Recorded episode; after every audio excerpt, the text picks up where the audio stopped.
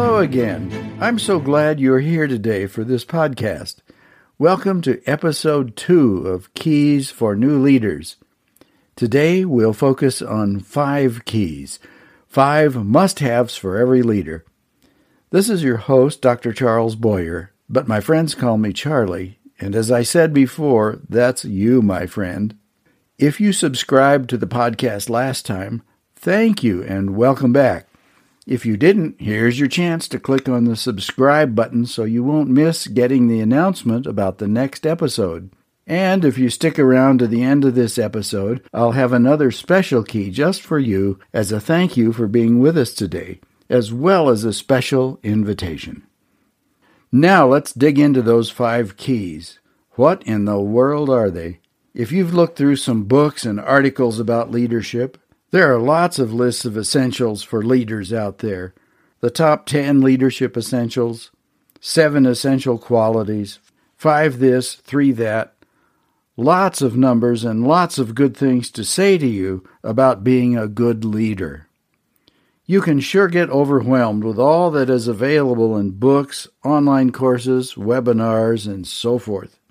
In this episode, you'll learn about five keys that I consider must haves for every leader, but especially for new or newer leaders.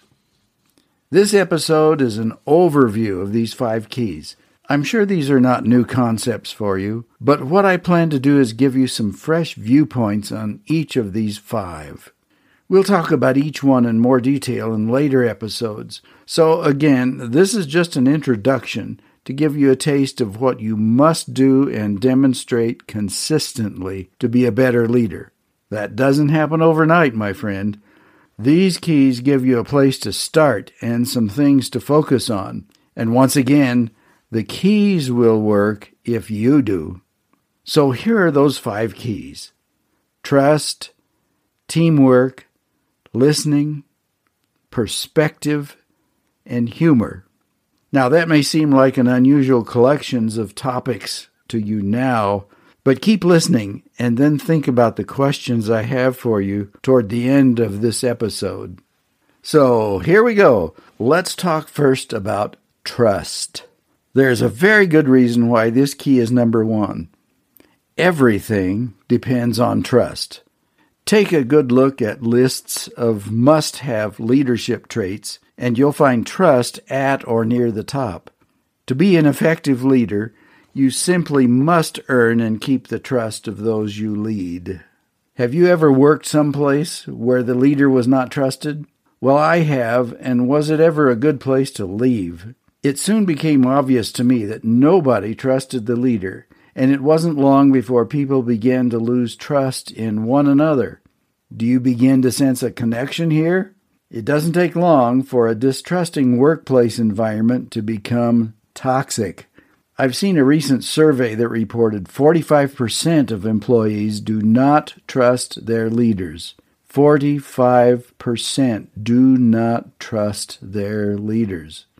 That survey also reported that only 11% of employees feel that their leaders show consistency between their words and their actions. 11%. Wow, that's mind boggling, isn't it? People tend to grant trust sparingly. That's not hard to imagine these days. We tend to distrust advertising hype, the stock market, politicians, more than we trust. Trust is hard to earn and easy to lose. Warren Buffett has been quoted as saying, It takes 20 years to gain a reputation and five minutes to ruin it. Gaining trust back again is like putting toothpaste in the tube. Not an easy task by any stretch of the imagination. So, what must you do to earn others' trust? The steps don't seem all that difficult, but it's a long and not so easy process. Building relationships based on trust takes a lot of time and careful nurturing.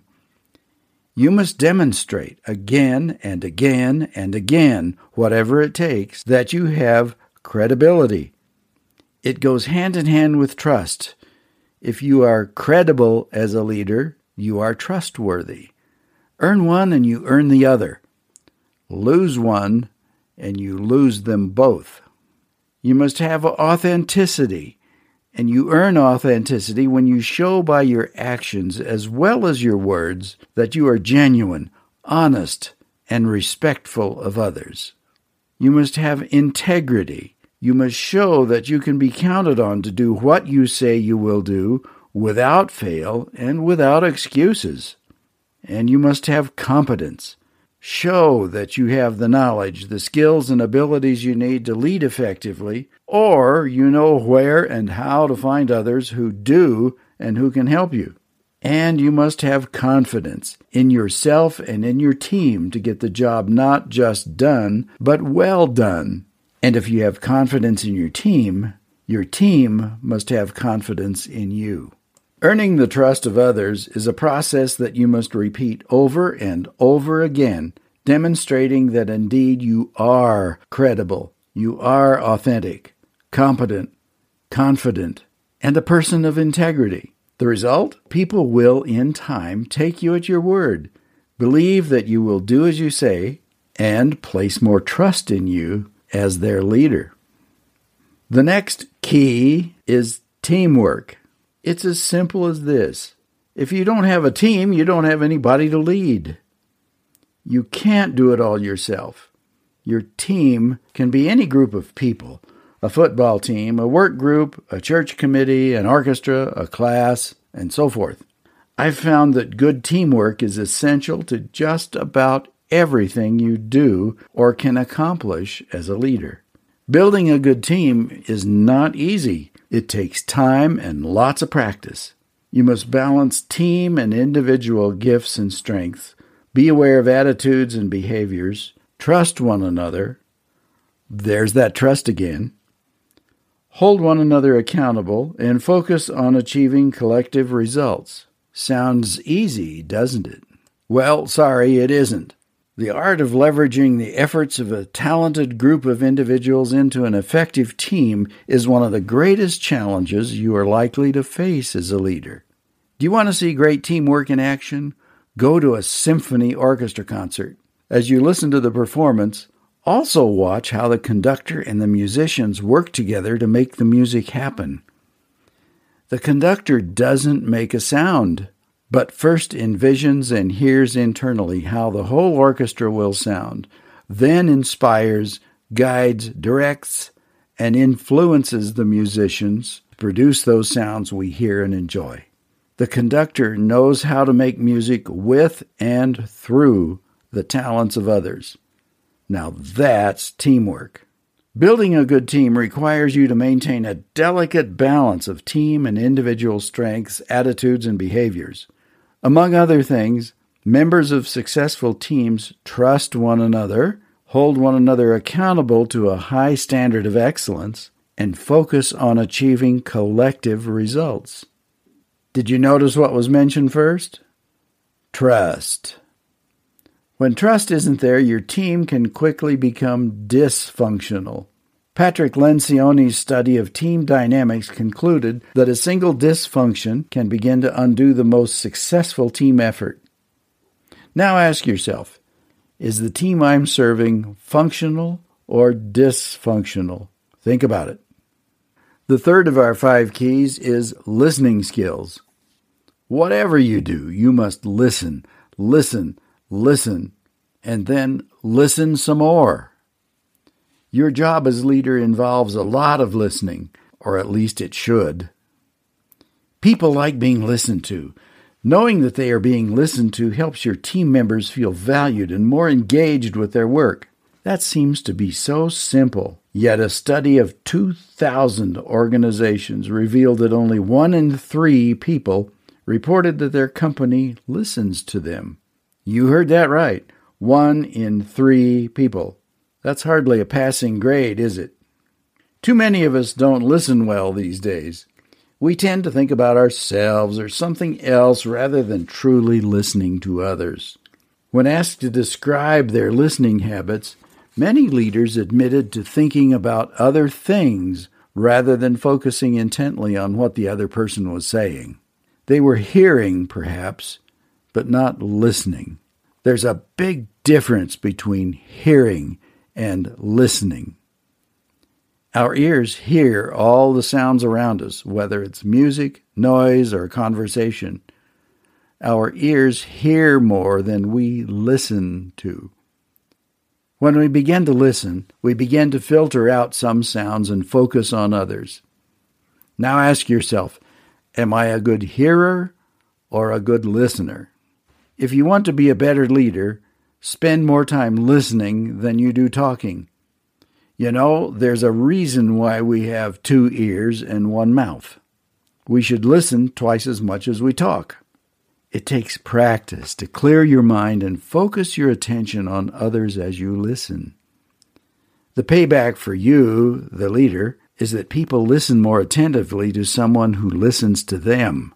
So, what does that tell you? Talk less and listen more. You might be surprised by what you hear if you are really listening. What best describes the way you listen to others? If you are a passive listener, you listen, sort of, and assume that you know what the other person is really trying to say to you. That's not good listening. If you are more competitive, you wait for a break to jump in and add your two cents worth, like a bad actor waiting to say his lines. That's not good listening either. If you are a multitasker, you really aren't listening well at all. Don't fool yourself. Multitasking just does not work. You get distracted and begin to tune out and probably miss a lot of what's being said. We've all done it, that is, tuned someone out, and we've all been tuned out by someone else. Distracted listening is definitely not good listening. Better leaders must be excellent listeners. One of the most intense form of listening has been described as engaged listening. That's when you listen actively and intently, not only to what is said, but also how it is said through gestures, body language, vocal inflections, energy level, all of these and more. You follow through with open ended questions, not ones that can be answered yes or no, to make sure you understand clearly what the other person is really trying to tell you. You listen openly without filters and without judgment. Engaged listening takes lots of practice, and it is one of the highest compliments you can pay to another person. This next key, perspective, may seem like an odd choice to you, but I believe it's one of the most important qualities that every leader must have. Perspective is one of those five keys that, to me, is more difficult to describe than the others. Some describe perspective as seeing the big picture. Some describe vision or focus or purpose or balance. Perspective is all of these and more. Perspective is being able to see the whole of a concept, an idea, a project, and on top of that, having the ability to see all the parts and how they relate to the whole. That's quite a mouthful. Let's break down the whole and take a look at the parts. Being able to see the big picture or bird's eye view of a concept or project is important and that may have been enough during simpler times. Today's leaders need more of a 360 degree view to understand how all the parts relate to the whole. Think of the computer generated maps that make it possible to view cities at street level and then zoom up to an aerial view. A tall building sure looks different at ground level than it does from the air. Now, think about this. How different does your project look from another angle? and another, and another. What impact could these different perspectives have on your team's decisions, the quality of their work, and their outcomes? Vision is another part of perspective. The leader's ability to imagine a thought or concept and turn that vision into reality is a most remarkable skill. Think of all the Disney artists who were able to imagineer, I love that term, Imagineer fairy tale concepts into real life amusement parks. Can you imagine all the work that went into creating Disneyland in what was once an old orange grove? Inspiring and empowering your team to follow your vision is definitely one of those must haves. But remember, people follow someone they trust, and they won't if they don't. Vision also involves seeing things from the perspective of others. I'm hearing in my head the old Native American proverb about walking a mile in another man's moccasins. What a different perspective that would bring to each of us. You, the leader, must take into account the viewpoints of others on your team to really know what's going on inside them. I'm reminded of a line spoken by Morgan Freeman as the character Hoke in the movie Driving Miss Daisy. I'll paraphrase the line, something like this How do you know what I see unless you can look through my eyes? Now ask yourself, what are others seeing that I don't? Another part of perspective involves your focus on goals, committing to a course of action, and achieving those goals. However, to focus on goals without perspective can be like looking at a two dimensional road map. What looks like a good road from point to point doesn't show that the road is actually a narrow mountain road with steep grades, no guardrails, and no center stripe. Been there, done that. Perspective also means keeping everything in balance. Some years ago, I remember watching a circus performer on TV juggle a row of china plates each plate spinning atop a row of sticks. The juggler ran from one stick to another to keep all the plates spinning. It was quite a feat. I never saw a plate fall. I've thought so many times about that wonderful example of keeping things balanced. You know, as a leader, you will get plenty of advice, some good and some not so good. It's so very important to listen and to consider others' thoughts, opinions, and insights. However, always keep in mind that your perspective is one of a kind, just like you. And our fifth key is humor. It's last in this list because it's so important and it's so often overlooked. Each of these five keys is equally important, in my opinion. It's last in this list because humor can tie all the other keys together so beautifully if it's done right. And that's the trick, my friend. Just a touch of humor at the right time and in the right amount can be an extremely effective leadership tool for you. Using humor appropriately can reduce stress, help build relationships, and provide perspective. Humor can show others that you are authentic, are confident, and are willing to be vulnerable. But you must be careful. Humor used in the wrong way or at the wrong time can sure backfire on you. A good rule of thumb is to laugh with, never at, others, and be ready to laugh most at yourself. Here are a few examples. Abraham Lincoln was a master of self deprecating humor. When he was once accused of being two faced, he replied, If I were two faced, would I be wearing this one? Then comedian Jack Benny, who was in reality a very good musician, made many laugh with his portrayal of a sour note violinist. And in reality, he was a very generous man, but got lots of laughs playing the part of a stingy penny pincher. And after an assassination attempt, President Ronald Reagan was able to quip to Mrs. Reagan, Honey, I forgot to duck. Notice that each one laughed first at himself and used humor appropriately to lighten up everyone around him. I read that children laugh several hundred times a day, and most adults laugh fewer than 50 times. We're missing out on some good times here. Groucho Marx said, If you're not having fun, you're doing something wrong. Benjamin Zander was able to get overly competitive students to lighten up by having them smile and say, How fascinating, when they made a mistake. The big surprise was that the students performed better because they weren't obsessed with their mistakes, but were able to relax and move on. Try this. I have, and it really works. And here's a similar one that I've used to break a logjam and get people to lighten up. When a group is hopelessly stuck on solving a problem, I like to ask, What's the most fun way you can think of to make this happen? Or, What's the most outrageous way? Or, the most ridiculous way? You'd be amazed at the creative ideas that begin to pop out. Maybe you have trouble remembering punchlines, or maybe you don't have a comedian's skill at telling jokes. That's okay. Just be yourself. You can find humor in lots of situations. My wife once whipped out an awful photo ID of herself to distract two quarreling teenage daughters. Their anger and tears quickly turned to giggles and then guffaws. That brilliantly timed move has given our family something to laugh at for years. Share a story to illustrate a point, to lighten up a tense situation, or pass along some of your favorite experiences to others. My great grandma always had great stories to tell, and her stories got a bit more creative each time she told them. We kids were never quite sure which parts of her stories were true, but they sure were entertaining especially the one about the time she met Jesse James. Or was it Billy the Kid? Hone your sense of humor. It's so important. President Dwight D. Eisenhower said, A sense of humor is part of the art of leadership, of getting along with people, of getting things done.